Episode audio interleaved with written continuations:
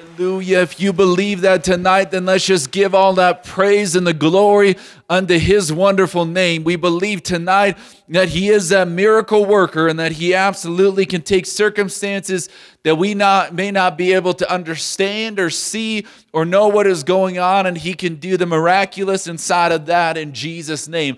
I am believing that he is doing that for you tonight. If you could lift your hands, let's begin to lift our voices and pray together tonight in Jesus wonderful name. God, I pray for every single one of these prayer requests that have been put inside of the comments. God, I pray for every single household, every person that is listening to this tonight, God, that you would reveal your miraculous inside of their household, Jesus, that you would show and reveal your wonderful presence inside of every life tonight, God. Give us a desire inside of our hearts to see your word, God, to seek it out and to desire your things tonight, God. Let us expose and put aside the things that we may see in this physical world to know and understand that you are doing great things things inside of the spiritual world, God. We understand that you have it all under control and that, Jesus, it is through your name that there is strength and power and anointing upon every life that is listening to this tonight, God. For that, we give you the glory and we give you the praise, Jesus, for what you are about to do here tonight. And, Jesus, it is all through you. We pray this tonight in Jesus' wonderful name. If you believe in that miraculous, then let's take a couple seconds here tonight and give God some glory and some praise in Jesus' wonderful name. Hallelujah, Jesus. We praise your mighty name, God. We give you the glory and the honor, Jesus. Hallelujah. We praise your great name, Jesus. Thank you, God. Thank you, God. Hallelujah. Hallelujah. In Jesus' wonderful, wonderful name, amen. You can Sit down inside of your household, sit inside of your chair, grab your Bible. In your lesson for tonight, we are going to be moving on to uh, series number two and going through some incredible things here. And so, if you do not have the booklet, you can download it again from the website, GilletteAbundantLife.com. And uh, there is a download there where you can download the series and fill in the blanks and that sort of stuff. Otherwise, you can just take notes or take photos of the slides or screenshots on your phone, however you want to do that. If you know how to do that, um, those are great ways to take notes. And so I definitely encourage you to do so. Review some of this stuff. Put it over uh, again and again inside of your head. I know that Wednesday nights we sometimes cover a wide gamut of different stories and that sort of thing. And I would encourage you, um, you have a week between Wednesday nights to go back, uh, look at some of these Bible stories, read about them inside of Scripture, read the, the, the, the verses around that, that verse that we go through in a lot of these different things. Because, uh, quite frankly, when we only have an hour, uh, we do not have enough time to dive into every one of these things that we, we should. And so it kind of puts it on, on your plate to take these things home and meditate and pray about them and let them become a part of uh, what you are doing in Jesus' name. And so tonight, again, this is uh, a pre recorded lesson. I, I, will be in St. Louis at the time that this airs, and uh, God is going to do some great things through our youth department. And so we're believing that. So if you could lift up the youth department in your prayers, uh, pray for the youth department. We're um, expecting some incredible things. Just to give you a word of testimony, um, this week, uh, the Youth Congress hotels have opened. And, uh, you know, it, it, was kind of a guessing game to see uh, how many hotel rooms might be booked out and that sort of thing. And it is looking to be on par with years past as far as how many uh, rooms have been booked by this time. It actually might be a little bit ahead. Last time I heard from a youth leader, um, they told me that the closest hotel room you can get now is 17 miles out but I've heard some say up to 40 miles out. So I don't know which one is accurate, but that tells you something that there's apostolic young people that are hungry uh, for a move of God. And so they're excited about the Youth Congress coming up this summer. And uh, we, we, uh, I'm thankful for our youth team. I'm thankful for uh, Jake and Acacia and all that they do for our young people. Even though some youth groups may have to book 40 miles out, we are within a half mile of the, uh, the stadium. So we get, a, we get to go right up close in Jesus' name. And I'm thankful for God's blessing upon that and opening that door. But it's cool, it's exciting to know that there's that many young people that are overwhelming uh, these hotel bookings that now you can only get a hotel room 17 miles out. Just insane and incredible um, I'm believing that that's just the hunger for God inside of this generation. And COVID obviously will probably have uh, a part in that as far as the, the people saying, I want to be free and be able to worship God and glorify His name. But if you could pray with me that this summer um, we could begin to open things up, that, that is a prayer. Um, you know, absolutely, I want to be in God's will. And so if it's not God's will, then I will listen to that and I will absolutely obey and, uh, and listen to what he has to say. But we have plenty of mission trips, around 20 of them that are planned around the globe this summer. Um, we have Youth Congress where we're expecting 40,000 people to show up for um, so many things that we want to see doors open for, and we believe that God can do this. I believe our young people need it, and, and we can't afford to not teach them or encourage them in the things of God. Um, because it is just so important and vital in this world. I could get on a soapbox there, but I'm not going to. I will let that settle in Jesus' name. I think you know what I am saying. And along with that, this is um, our month of prayer and fasting. And so I, I, hope that you have already began to participate with us in prayer and fasting on various uh, stances and circumstances, that you've increased your prayer time during this season. Uh, this Saturday, we will be having prayer together here at the church from 5 to 6. And so, if you can only come for five minutes, then come for five minutes. But if you can come for the full hour, I would encourage you to be here, to make a commitment this month that any prayer times you will be here, you will be committed to being here for the full time. In, in Jesus' name, I know that He will absolutely bless you in your household if you are willing to do that. So, I would encourage you to do that. Um, we won't force you, we won't scold you if you aren't here. Um, but I will say that, man, if you want to be a part of an incredible movement, then be here with us in prayer and you will see God do some miraculous things. Join in in fasting as well. If you have any questions about that, please reach out to us. We can help you uh, in many different ways on all of those things there. So, some good stuff, uh, some very, very good things that we have going um, in various different ways here at the church. So, Jesus' name we will believe for those things to continue forward. Everybody say the week or the month of prayer and fasting, the month of prayer and fasting. So, tonight we are going to dive into our new series, as I, I stated earlier, uh, lesson number 2.1. And this uh, series is going to be about every tongue and every nation, and so I'm encouraged about it. It talks about how we are a church that isn't just of one nationality or of one race or of one sex, but we are a church that includes everybody, a church that is meant to be of every tongue and every nation, that we're meant to be everywhere inside of this world, and we're meant to have people as a part of our church from everywhere inside of this world. So, although we are under the organization of the United Pentecostal Church International, that is not what I am necessarily referring to as the church, although we're very thankful to be a part of that organization. It's doing incredible things around the world.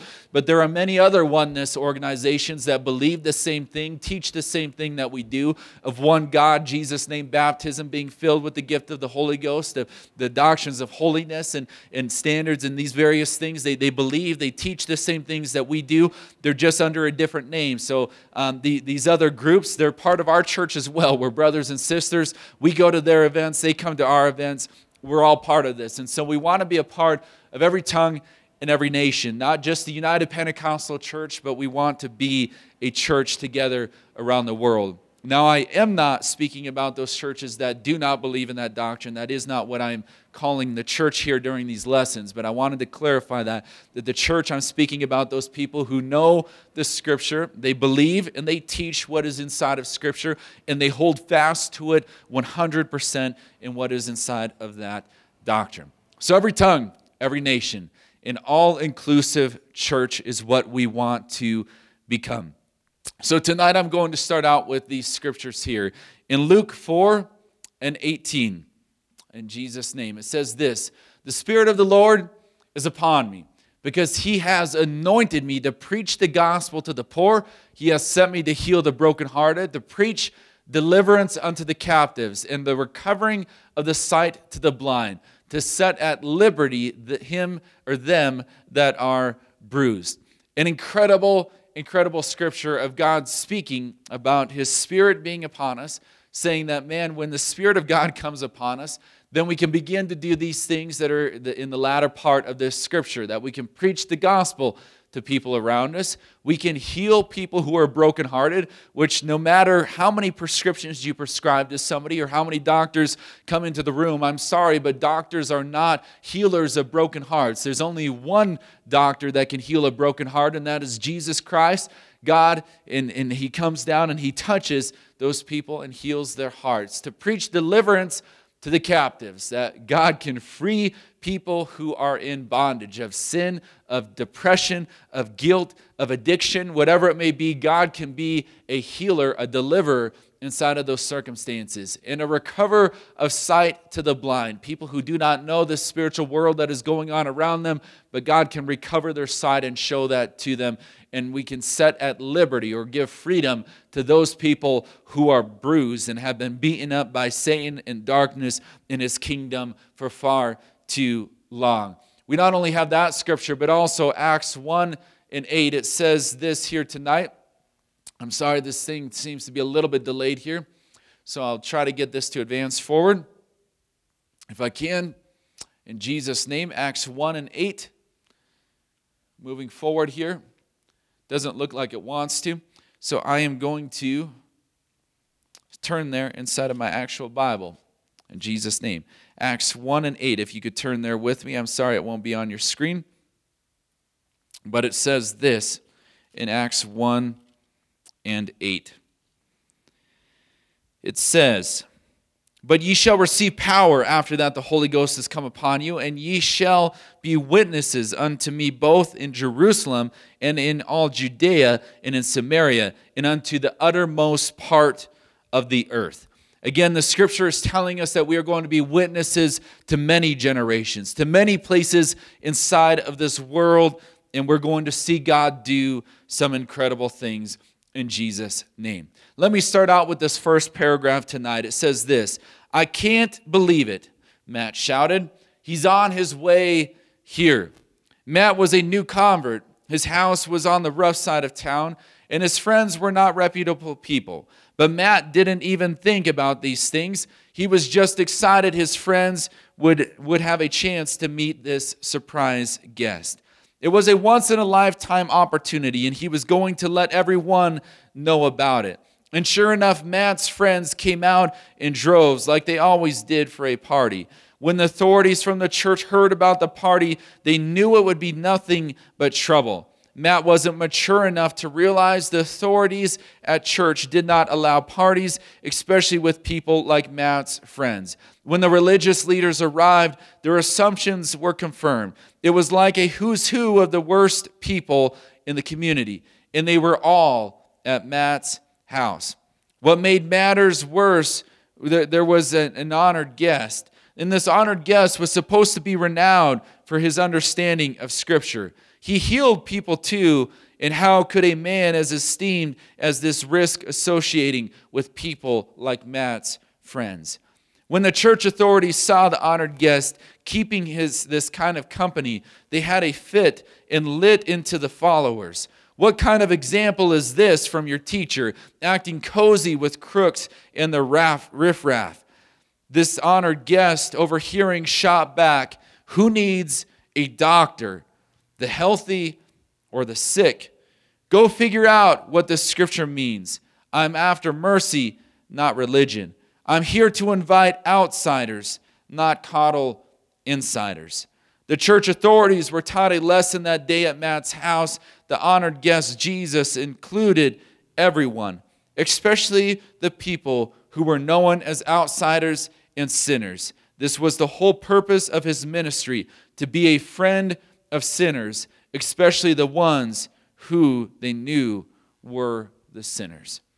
Jesus stepped into a situation and completely broke down the barriers that people had begun to put up inside of their minds about who they thought should be the ones who were in the presence of Jesus. About the, the, what, who the, the people the church should go and impact. Jesus began to break down this idea that there's only certain people we go out and reach and teach and speak to and begin to spread this gospel to.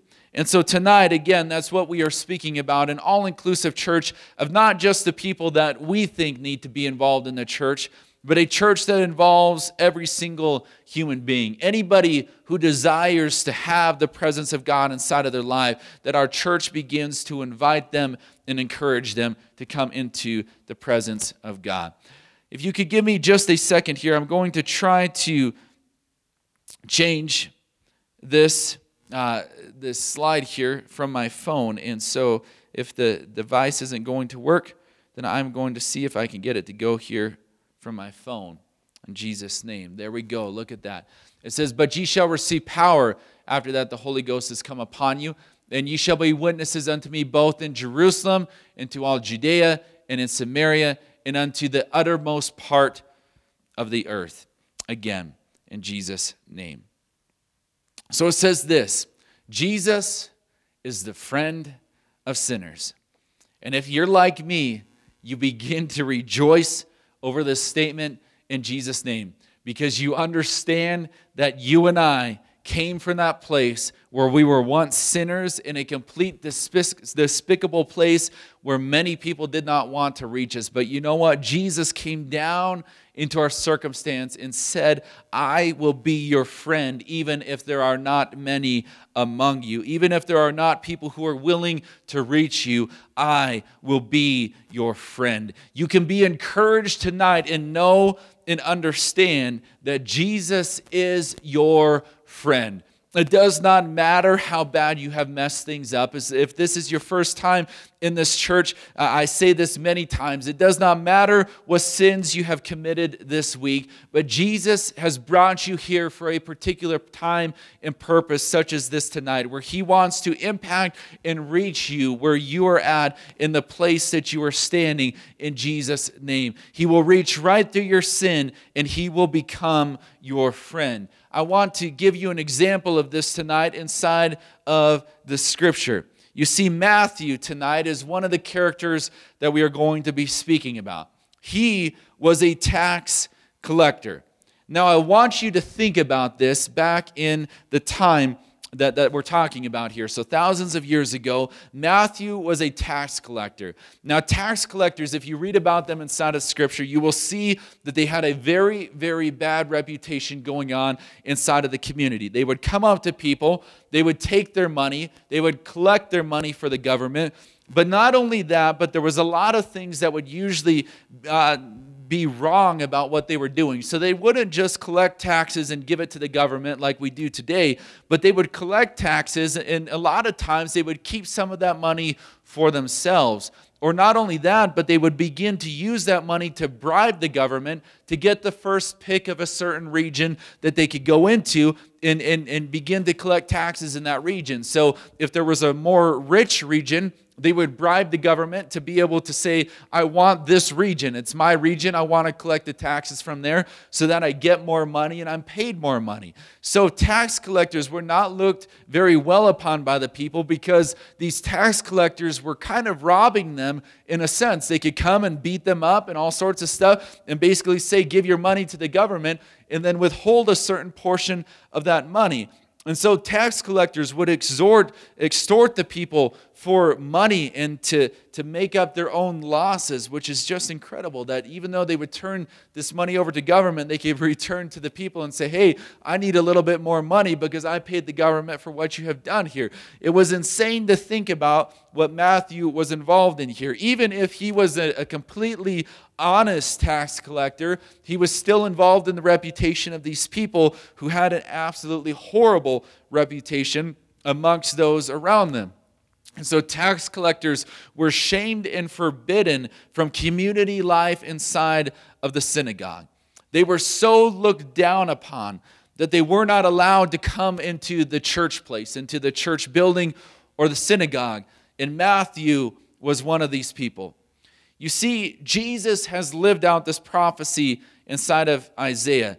He says to preach the gospel to the poor. I think that we have this up here. He says to preach the gospel to the poor.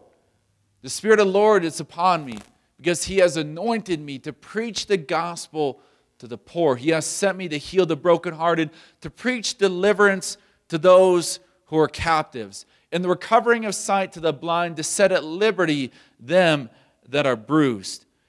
You see, Jesus was the living example of this prophecy. He began to go to the outcasts of society and to those who were put on the side of the road and those who were not accepted inside of the church building. And he began to give them an invitation and say, Hey, there was something for you to become a part of. I know the rest of the world has said you won't amount to anything, that you will always be in the place that you were at, that you will always be addicted to the substance that you have touched. I know that the world has says you will never amount to anything because of your past and the places that you have went to. But I am telling you, there is something brand new that you can step into and absolutely break free from every single thing they have said.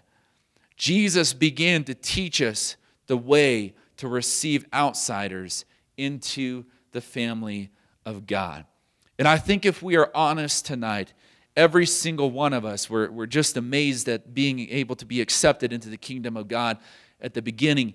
But we also, at certain points in time, begin to think, man, you know, God might choose this person, but that one, you know, I, I just don't see it. I, I don't think I need to, to witness that person or reach out to them. And then God will begin to move into our lives through a lesson like this and begin to convict us to say, man, Jesus went to all of those people out there. Jesus went to the people who nobody else wanted to speak to. Jesus went to the people who everybody else began to say, Jesus, you're defiling yourself by speaking to that person. Yet Jesus went to those outcasts and said, they have a chance to make it to heaven. So I am going to begin to put up a fight for every single one of them. You see, Jesus, he approached Matthew inside of this story, knowing that he was an exiled person from the community, and audaciously invited him to not only come inside of the church, but to be a disciple, to be one of the 12 followers that would come after him. Jesus didn't go to the place where somebody was speaking behind a pulpit and had amazing words. Jesus didn't go to the person who looked like they had it all together, but Jesus went to the person who was an outcast in society and he said, "You will be my disciple." He has I have seen that over and over again, even in today's present world, that those who are willing to separate themselves from the things around them, those who are not necessarily the most popular popular or the most famous or distracted by riches and things going on inside of their lives, but those who have been mixed up inside of sin, those who are hurting, those who are brokenhearted, those who have went to places that they shouldn't have, that Jesus will come down and reach out to them and say, I have a place for you. And it's not just a small place, but it's a place that can literally change the world around you. I have seen him reach person after person inside of those circumstances. So may we humble ourselves and say, Man, I don't have it all together, Jesus, but I need you and I desire to be a part of your kingdom. It's not that Jesus needs us, but he wants us. He desires us to be a part of who he is. People like Matthew may never realize that they would be accepted into the family of God unless someone will make an invitation just as Jesus did. Let me make that point again that people like Matthew may never realize that they will be accepted into the family of God until someone makes an invitation just as Jesus did. So, like Jesus, we need to go where the sinners are to invite them into the kingdom. It's going to take somebody with a boldness in this apostolic faith to say, you know what? I believe in this scripture. I am not wavering on it. I am not going to challenge God on it anymore. I am just going to believe what He has spoken to me, that I am filled with His presence and there is a freedom inside of my life. And as a result of that, I am going to go out to this world and begin to proclaim it to people around me. I am not going to let them intimidate me or what this world has said about them intimidate me, but I am going to reach and I am going to speak to them over and over and over again in Jesus' name. I know that I have given this example before, but inside of the place where I work, there are people who say you should not touch that person, you should not reach for that person, you should not try to encourage that person or change their life because they will never change. They're always going to be stuck inside of that root. And it hurts my heart when I hear that because I believe that God can touch any person no matter where they are at. So I've had to step past what other people have said. I've had to go into houses where I have somebody standing there, a partner who says, Man, you shouldn't go anywhere beyond this. And I've asked people, Can I pray for you? Can, can I speak something into your life? And I have prayed for people while this person stands there just, just looking at me weird and crossing their arms. But you know what? We have to make the decision as apostolics that we aren't going to let those intimidate us from what God wants to do in the spirit inside of somebody's life. That we are going to march forward and say, God, there are people who need reached, and I am not going to be intimidated by the world, by my coworkers, by the people around me, but I am going to do your work no matter what it costs me inside of this life. In Jesus' name, we need people who are willing to go, people who are willing to reach, people who are willing to pray and speak in circumstances around them. You do not have to be some elegant speaker or somebody who can stand behind this platform or somebody who can stand in front of the thousands. All that you have to do is begin to live this out inside of your life. And when God begins to move on you, you take that step. If God begins to tell you to pray for somebody, you take that step and say, Hey, can I pray for you today? You, you just do what God desires for you to do inside of those circumstances. You listen to His will. So, like Jesus, we need to go where these sinners are to invite them into the kingdom. I am not talking about going to bars. I am not talking about being involved in some environments that would be absolutely overwhelming as far as the temptation inside of those environments. I'm talking, sinners are around us everywhere in this world. We can reach them, we can go to places and speak to them. You see, invitations, they are not compromises. Invitations do not cause us to compromise who we are. If we are changing something that God has put inside of our life, just to invite somebody to church, then we aren't doing it the right way. We're meant to live this thing out the way that it is. For example, we believe in Jesus' name baptism. So if we begin to, to try to bring somebody to church or talk to them about God, and we, we change that to say, well, actually, I believe that you can be baptized in the name of the Father, Son, and Holy Ghost, just to get them to come to church, then that's compromising. That's not what we want to be a part of. But there is nothing wrong with approaching somebody who is in absolute despair, in an absolutely despicable place, and saying, hey, you can come out from that. I know a place where you can be freed in Jesus' name, and there is no compromise by speaking to that person or trying to pull them out of that circumstance. You see, there are so many environments around us where we go for coffee, where we go for gas, where we get our car repaired, where we get our haircuts, or even where we go to lunch.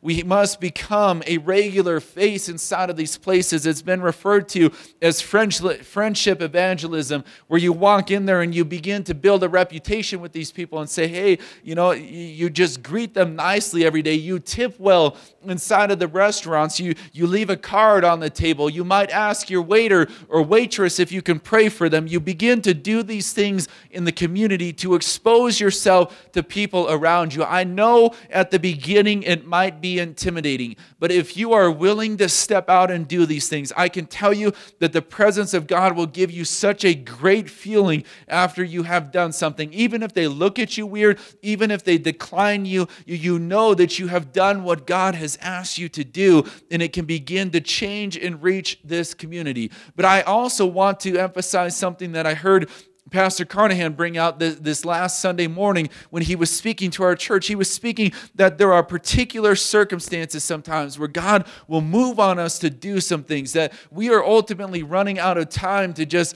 kind of uh, dilly dad around and, and, and just go to these different uh, things and, and whatnot. But we need particular circumstances where God might ask us to move or go knock on somebody's door. And we must not be intimidated by doing that because we could see an incredible revival just by God doing that through somebody inside of this church. And so, like Jesus, we must begin to go to these places to invite people into the kingdom of God. And so, to be like Jesus, which we should all desire, is to be a friend of sinners and to go unto them no matter what people around us say, no matter what, what, what our coworkers are saying, no matter what our family is saying, we begin to go to these sinners and reach them in Jesus' name.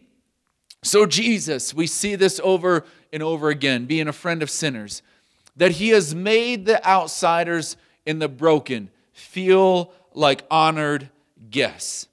He has made these people feel like honored guests. This is something that we must begin to click inside of our heads that, man, we desire for somebody to feel like an honored guest inside of our church environment, inside of our house, inside of our workplace. You see, by inviting social outcasts to share a meal, Jesus demonstrated that the unacceptable of society and the people rejected by the religious elite were welcome in his kingdom. They were welcome to come into his house. And so we must begin to put on this mindset in the things that we do inside of this church environment. I have seen it far too many times that somebody begins to get a little bit of confidence inside of this environment and they see somebody walk through the front doors and it's just like, boom, like Pentecostal police. I'm going to arrest this person and begin to convict them of all these different things and tell them how they need to be living for God and this and that. If they're not doing this, then they're not an apostolic or a part of this church, or it's not powerful, or it's disrespectful, or I mean, so many excuses down and over and over and over and over again. And the reason I touch this spirit so adamantly is because it's doing the exact opposite of what Jesus wants us to do. That it is our job as church people to see somebody walk through those doors and say, man, let, let us become friends. Let, let's begin to worship God together. Are you interested in a Bible study or learning more about God? Instead of going down the list of, man, they have this to work on, this to work on, man, this is going to be tough for them. Maybe I should tell them about this one because they really, no, that is not the job out here. That is our pastor's job. We let him speak those things into people's lives we begin to ask Him if we're meant to speak something, if we feel that maybe we need to. But we get His permission first from our pastor. But other than that, our sole job as church people is to invite these people and to make them feel as honored guests. We set them at the head of the table. We say, man, worship together with us, enjoy the presence of God. It doesn't matter the first day what they look like when they come through the door because God will begin to move upon their life and they absolutely will see what needs to happen, but it is our job to become a friend of theirs and say, man, let's worship God together, not to compromise unto who or what they are doing, but to say, man, there is something different that can happen inside of your life. You see, the meal was a practical demonstration of the gospel of grace. And instead of condemnation, sinners would be welcomed as friends in Jesus' name. We must welcome them like Jesus did. Our next point says this. I must hurry forward here because I am taking a lot of time here tonight, but there's so much good stuff inside of this. But we must be willing to have a meal with people who are nothing like this like us. We must be willing to have a meal with people who are nothing like us. I'm not just talking about nothing like us inside of this church, but even personality wise, that sometimes there's people that you just don't click with, that you, you just don't like, and that sort of thing. But you must be willing to break down that barrier sometimes and say, God, I, need your help. I'm going to put up with this. But God, I desire to have a meal to reach this person. Believe me, it can change atmospheres inside of your workplace when you don't get tied up in the drama that everybody else is, when you don't get tied up in the gossip of people speaking things about others and bosses in different places. When you don't get tied up inside of that, it becomes a witness and it begins to reach people around you. It's like having a meal with some of these. And so to do this, we must reevaluate our view of others, of sinners and we must love them as we love ourselves. That's a tough one. I know I'm throwing out some tough stuff here tonight. I know that this might be tough inside of your heart to say, man, I've got some work to do, but that's okay. I do too. I've got some work to do inside of some of these places. But we must love sinners as much as we love ourselves. How do we love ourselves? We often give ourselves the benefit of the doubt. When we are late, for example, we can provide legitimate excuses of why we are late. Well, this is why I'm late, so uh, I apologize, but this is the reason I'm late. And, um, you know, you, you should accept me because of what I say here. But when somebody else comes and they're late, man, why were you late? Oh, that, that excuse, man, that, that, that works for me, but that doesn't work for you. That's unacceptable. Unacceptable terms, that, that, that doesn't count. I know that that's kind of a dramatic excuse or a dramatic um, idea or example, but we must think about it that way.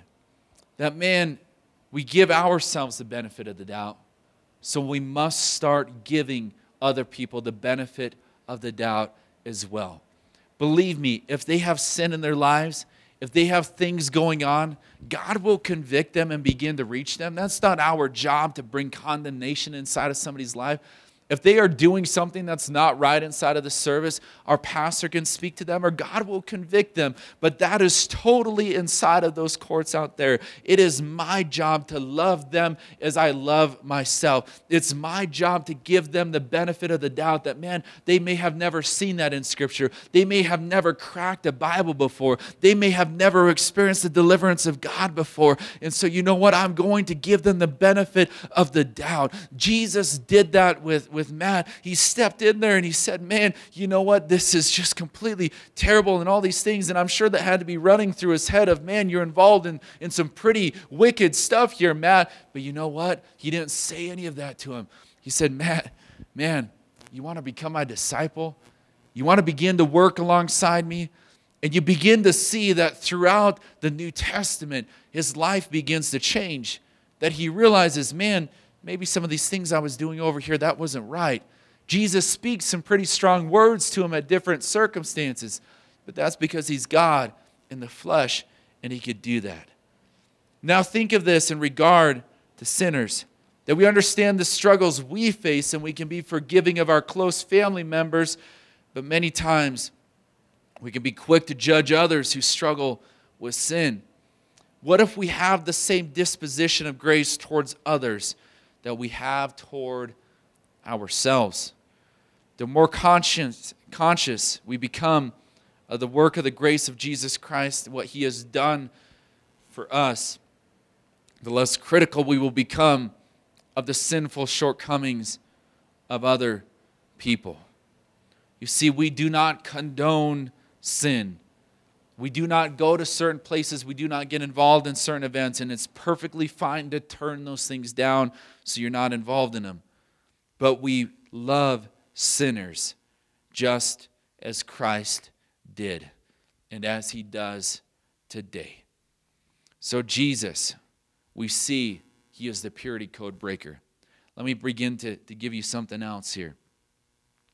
Another story where Jesus begins to break this down is inside of the Pharisees. We see many places where Jesus comes up and they begin to confront him over and over again about what he is doing. The Pharisees were deeply concerned about the Levitical purity codes, and according to their customs, maintaining separation from sinners allowed them to remain holy. And to their credit, they were attempting to reflect God's holiness in the world by abstaining from interactions with sinners. So part of this, they, they kind of had on the right sense that, man, you know, we want to be dedicated unto God, so we're going to avoid people uh, because we want to be dedicated unto God. Now, there's definitely some things we need to avoid as Christians to become dedicated unto God and closer to Him and move into environments. Like, for example, um, say that I was witnessing to somebody, they wanted me to go to their house and watch a movie that I didn't agree with. Well, I, I would absolutely, you know, speak to them like, hey, man, you know, I, I just, that doesn't settle well with me, um, you know, that with my relationship with God, and so I'm just going to to not do that. But I'm still going to love and try to reach that person and speak to that person or, or, or reach them through what is going on there. So the Pharisees completely took this to the extreme. And Jesus, as he does throughout much of Scripture and as he does inside of our lives today, he steps into the scene and begins to break things down and begins to, to move them around to places that just don't make sense to the Pharisees. You see, Jesus, he touched unclean lepers. Jesus, he allowed the woman with an issue of blood to make contact with him. Jesus touched a dead corpse. Jesus ate with sinners and tax collectors with no regard for being defiled by what entered his mouth. Jesus broke the customs because he had divine authority to define what was clean and what was unclean. We see that Jesus Christ demonstrated his authority when he forgave sins. He showed his power by challenging the Pharisaical understanding of God's holiness. God's holiness cannot be tainted by interaction with sinners. This is what he was demonstrating. Jesus cleansed the unclean by his interactions with them. He made the leper whole. He healed the woman with the issue of blood. He brought the dead back to life. You see, Jesus redefined the boundaries of association with the unclean. With him, there would be no fear of contamination, but purity is a matter of the heart. We are not defined by what enters or what touches our body. The moral choices of our heart purify or defile what is inside of our soul. Jesus was demonstrated to the Pharisees. He was demonstrating to us in today's world that we are meant to go out there. We are meant to go to places that, that may be discouraging and hurtful to others, that we are meant to stand in the midst of sin in this world. But even in the midst of sin, it is not meant to compromise us or touch us or move us or sway us away from our mission, which is reaching the sinners that are involved inside of that sin. Jesus was showing us that if we are to dedicate ourselves unto His Holy Ghost, if we are going to let His Spirit come inside of us, if we are going to be involved in the prayer meetings inside of church, if we are going to worship God on a daily basis, if we are going to pray and read our scripture, then we can walk in this world with absolute authority, knowing that God is going to protect us and we can reach people who are involved in absolute terrible circumstances in Jesus' name. That's why we can walk inside of certain households and not be tempted by what is going on around us because we know that God's authority will hold us true in those circumstances, that we can reach sinners who need to be reached. You see, Jesus was challenging the purity of the challenging the purity customs of the Pharisees. He was challenging what they had said that they could not touch people or reach people because those people were involved in sin. And if they tried to reach those people, then they themselves would become involved in that sin as well. No, Jesus stepped on the scene and said, You know what? You reach for the person, you condemn the sin, you push it away, you fight against that, but you love the person. You draw them out of the circumstance that they are in and say, There is a God who loves you, there is a God who desires desires to be inside of your life. He was challenging them because they were limiting God's mercy to people. If you want to put yourself in a tough circumstance, begin to condemn people. I know I touched on that already, but man, it puts you in a hard, hard place when you begin to say, I have the authority to tell somebody what they are doing wrong in the house of God. It puts yourself in a tough, tough spot because you might very well be stepping between God's mercy and that person. And let me tell you, God's mercy is going to blow your doors off to reach somebody who needs it. God's mercy should be available to everyone. And just like Matthew, a tax collector, somebody who was defiled by the world around him, God's mercy reached in there and showed him there was something better to live for than just being a tax collector. We must not get in the way of God's mercy reaching sinners. We must not be the ones who decide God's mercy can touch that person, but not that one. That one sitting with their arms crossed, that one with their arms lifted. So God's mercy can touch that one with the lifted, but not the one with their arms crossed. No, no, no. We cannot get involved inside of that. We cannot get in that place. But man, you know what I encourage you to do is pray, God, whatever is causing that person to sit with their arms crossed and not feel, Lord, I pray that you would break through that, that you would reach them with your mercy, God, that you would show them that even though they're a sinner, God, they can come to a place where that sin is absolutely forgiven, Lord, and they can see your kingdom of heaven. God, help them to feel your joy and your peace and who you are. And you know what you can do after services? Walk over and shake their hand and say, Hey, man, how's it going? Thank you for being in church with us today. Is there anything I can pray with you about? Is there anything I can encourage you with? Instead of walking over and saying, Man, why did you sit here with your arms crossed? Walk out those doors and don't even come back again. That was unacceptable and, and not cool in God's kingdom, so don't be a part of this. No, that is not what we are meant to be involved in, but we are meant to be people who love. We let God do the condemning, but we say, God, you desire to reach the sinners in this world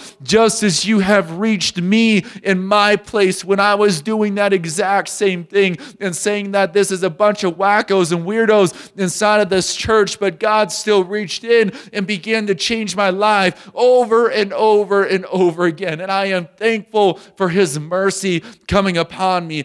I am thankful for those times that His mercy broke through those people who were condemning me and said, You know what? They may be saying those things, but don't pay attention to it. Pay attention to my mercy inside of this room. I want to encourage you tonight that if you have not felt the mercy of God, but you have only felt condemnation from people around you, or maybe people in the world, or whatever it may be, I would encourage you to lift your hands tonight and say, God, I desire to feel your mercy mercy, God. I desire to feel you, you, you not punishing me for the things that I should be punished for. God, I am thankful tonight that you are not putting me in hell, God, that you are willing to let me go to heaven, God, and open up my life for these things here.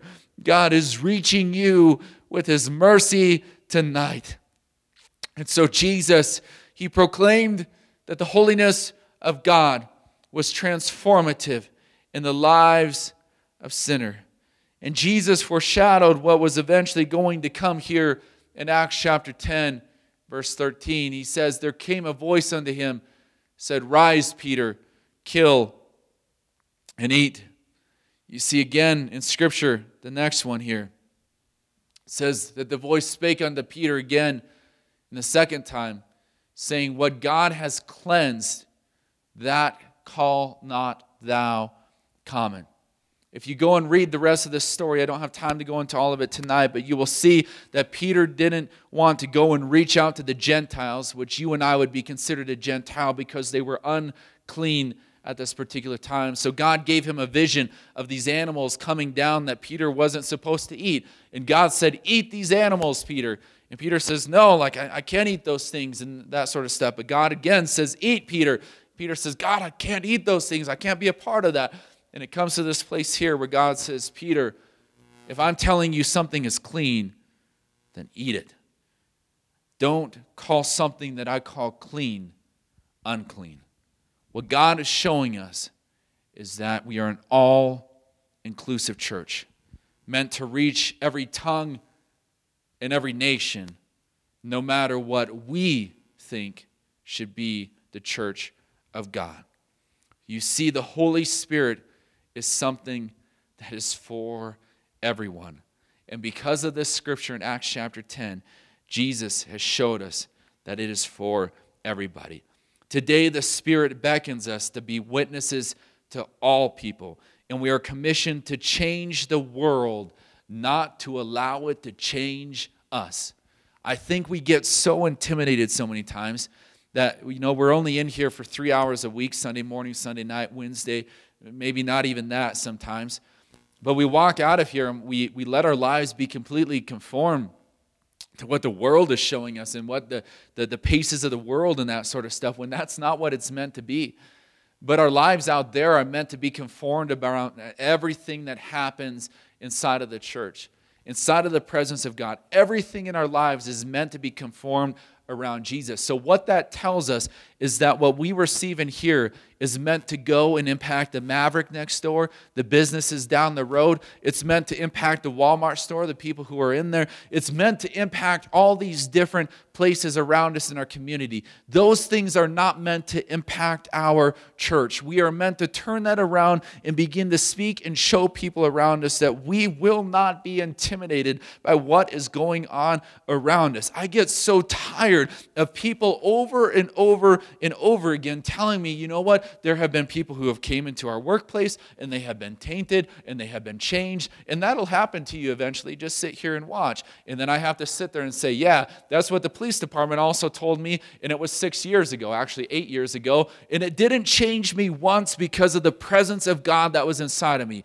I have to explain over and over again that I am not like the person down the road who might go to church on Sunday but walks out and begins to do things, things that completely defile God. But I have found God. I have let His presence come inside of me. So I am going to walk into my workplace. It will not change me away from the things of God, but I will change my workplace. It may be a challenge, myself versus a hundred and something different people, but I have God on my side. And if I walk in there in the presence of God, then you better believe that sinners will begin to see that God has a mercy that He wants to give to every single one of them. And I say that tonight as a word of testimony that you can do it. You can walk into these places knowing that they will not change you. You can say that every morning. These things will not change me. These people will not change me. These mindsets will not change me. But I have the authority of the mindset of God. And that is what I am planting inside of my head, putting on that helmet of salvation so that these things cannot pierce through.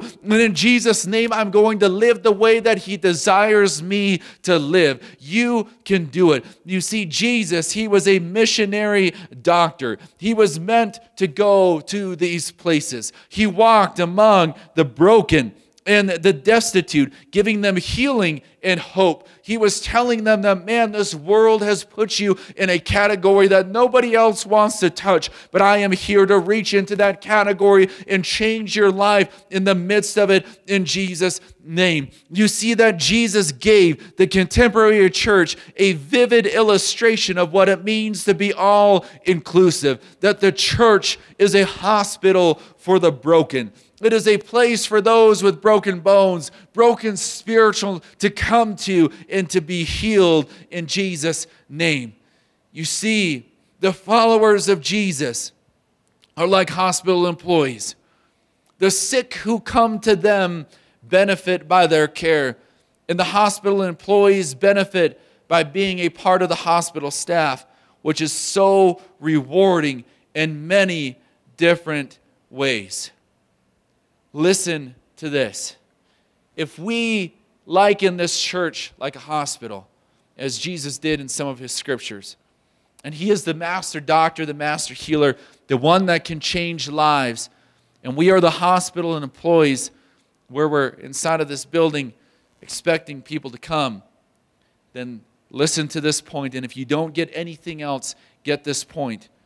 We should not be shocked when sick people are ill. We should not be shocked when sick people are actually sick. We should not be shocked And I'm not talking physical sickness. That's not what I'm talking. I'm talking spiritual sickness, sin. We should not be shocked when somebody who has only lived inside of this world, has no idea who Jesus is, comes to the hospital and they are actually sick. We shouldn't be shocked to say, man, somebody who's actually sick came to the hospital. Why would you do that? No, we should say, man, this person's sick. Let's begin to get the band aids. Let's begin to get the tape. Let's begin to, to put these things together to help God heal this person who is ill in Jesus' name. You know, He wanted to show us this, but we still go to the broken because we know the great physician can heal all brokenness and wash away all sin. He can do all of these things in Jesus' name. And we believe that in His authority that, man, come into this place if you are sick. Come into this place if you are broken and hurt and in despair. Because, man, we have the master physician here. And there isn't a Sunday, there isn't a Sunday night or a Wednesday or a single day that He is not alive and working, but He is 24 7. He won't cost you anything, He won't charge you a million bucks like the hospital down the road. But, man, He will begin to mend and heal the circumstance that you are in. And we can proclaim that adamantly. We can speak that to people over and over again and say, Man, begin to lift your hands with me. Let's begin to worship together. That's why part of being a hospital employee is not to sit there and cross your arms after you've been in church for 10 years, but to say, Man, you know, no matter what song is playing, no matter who is singing, no matter who is preaching, no matter what the sound system is doing, I'm still going to worship God and give Him my glory and my praise. And it's just like beginning to take out the band aids and handing them to those people because they will begin to say, Man, you know, everybody else is lifting up their hands. Maybe I might try this just a little bit and see what God is going to do. But man, they're going to feel what you are doing in the presence of God sweeping, and the master healer is going to come through the place and do the miraculous. We see it every Sunday, we see it every Wednesday. So let's invite the sick into the midst midst of that presence. And let's not be afraid to worship God. Let's not be afraid to become a hospital employee and say, I'm going to show these others that we can lift our hands and praise God and give glory to who He is. In Jesus' name, may we become a church that's allowing ourselves to be all inclusive. You see, Jesus challenged I know I'm coming up on my time, but man, there's so much good stuff here. Jesus challenged the Pharisees to reevaluate their understanding of Scripture and their understanding of God. See, the prophet Hosea says this I desire mercy and not sacrifice. Sacrifice related to observing the ceremony law of the old covenant, where you would take animals and sacrifice them. Mercy, however, was the essence of the law for humanity compassion for sinners. Mercy is what was meant for us as human beings. I am so thankful and grateful for that. The Pharisees completely missed this meaning of the law because their love for others was missing. They had a love for the law, but they didn't have a love for others. It was missing, it was gone. And that's what Jesus was trying to show. This attitude was reflected by the inaction of the religious leaders who passed by the beaten man in the parable of the Good Samaritan, person after person walking by this man who was laying there hurt and in despair. He needed a hospital, but the employees were walking by saying, Man, this guy he needs too much work. Creating excuses of why they should not reach him. You see, the Pharisees were interested in holiness as separation, but not interested in righteousness of God as an expression of mercy and love to the world. We must have these things in an equal balance inside of our lives. Holiness is very important. We must live separated lives we must make a, a, a, conscious decision to say, I'm going to dress a certain way. I'm not going to dress other ways because that would be too revealing of my body and that sort of thing. But we say, man, I'm going to dress a certain way. I'm going to live a certain way. not because I'm better than other people, but it's my dedication unto God. But in the midst of that, we must still love others. We must have a balance. If we don't have holiness and all we have is love for others, then we've completely missed the point of what God wants to do inside of their lives to change them around. So we must put a mixture, an equal mixture of these things inside of our lives, balance them out and say, man, I want to be holy and dedicated unto God and remove myself from particular circumstances, but I'm also going to have a love for the people who are still in those circumstances in Jesus' name. It says this in the next point here tonight. The holiness devoid of compassion is no holiness at all. I think we have all probably seen somebody at a particular point that they become so holy and so righteous before God. I've referred to this before, but, but man, they're just so holy and so righteous before God that, man, if you, if you even look a little bit different or if you do something that's even a little sinful, a little different, then, man, you can't be a part of my life because of. Uh, da, da, da, you go down this list just like the Pharisees. That's not what holiness is about. My holiness is between me and God. It's not to make somebody else feel bad. It's not to affect them. It's not none of that stuff, but it's to bring glory unto God. And that is simply it. But it's up to me to put the love in that equation. You see, as witnesses of Jesus Christ, we are to emulate his mission as missionary doctors inside of this world, bringing his scripture to people around us. Churches are people from every background of broken, every background of socioeconomic status, of ethnicity, and yes, also sin. Scripture says this in 1 Corinthians 4 or 6 and 11, and such were some of you, but you are washed, sanctified, justified in the name of the Lord Jesus and by the Spirit of our God. If He does that for you, then He will do it for your neighbor. He will do it for your person in the workplace. He will do it for the person that others leave on the street. We must have a healthy barometer for determining a Christ like church. We must have this healthy barometer inside of us to say, man, we want somebody to feel comfortable inside of our church. Do they feel comfortable when they enter our church? That's a healthy barometer you can ask yourselves. And if a Pharisee would feel comfortable, the church may be more concerned with a ceremony more than mercy. If, on the other hand, the church is welcoming of broken sinners and surrounds them with a caring community of saints, then we are closer to becoming a genuine Christ like community. Jesus did not come to call the so called righteous to perfect their understanding of self justification, but Jesus came to call sinners like you in me to repent, to be baptized in his precious name for the remission of our sins, and to be filled with his Holy Spirit. An inclusive church community emulates Christ in the world, and it reflects his ministry to the broken and the outcasts of our society. So may we become more like Jesus and less like the Pharisees in our pursuits in everything that we do.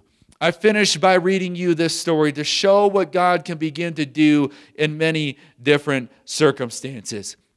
In 2015, the U.S. Supreme Court legalized same sex marriage. The decision was to redefine marriage, or the decision to redefine marriage sent shockwaves throughout the United States, and even non religious took note. The historical values of society were in the midst of a radical cultural shift.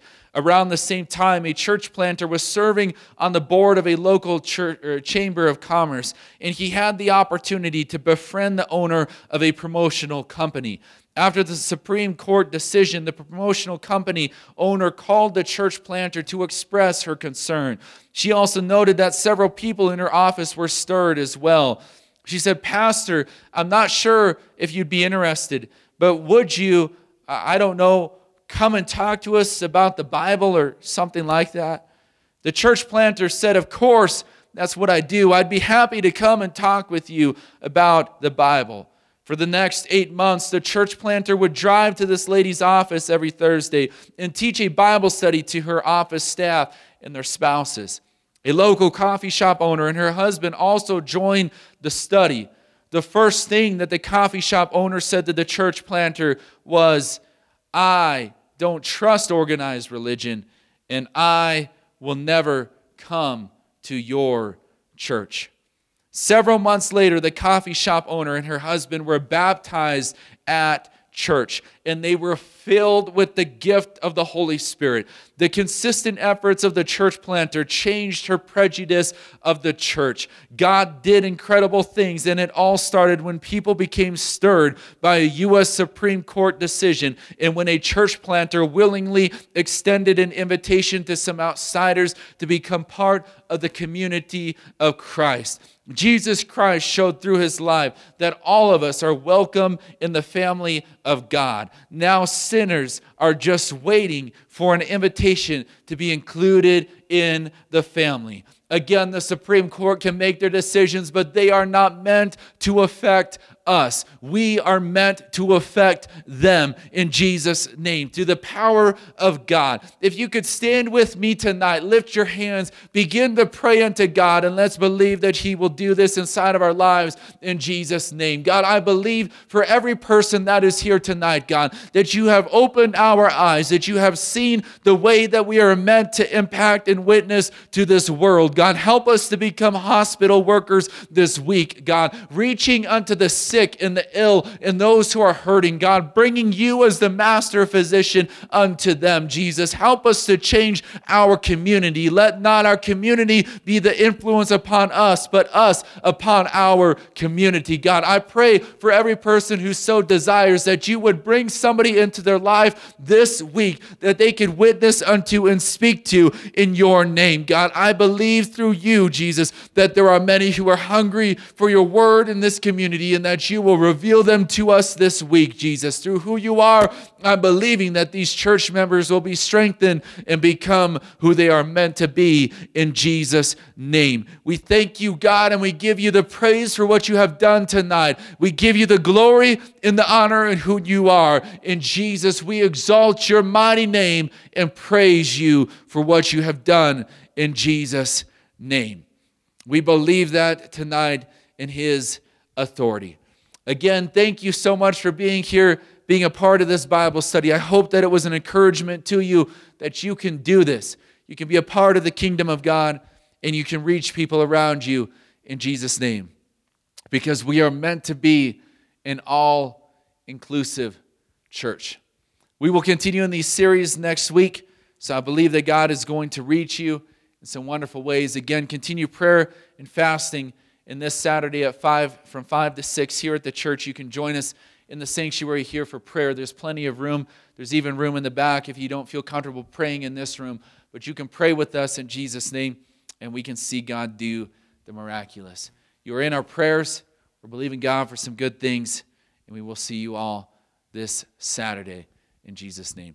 Have a wonderful night. Jesus' name.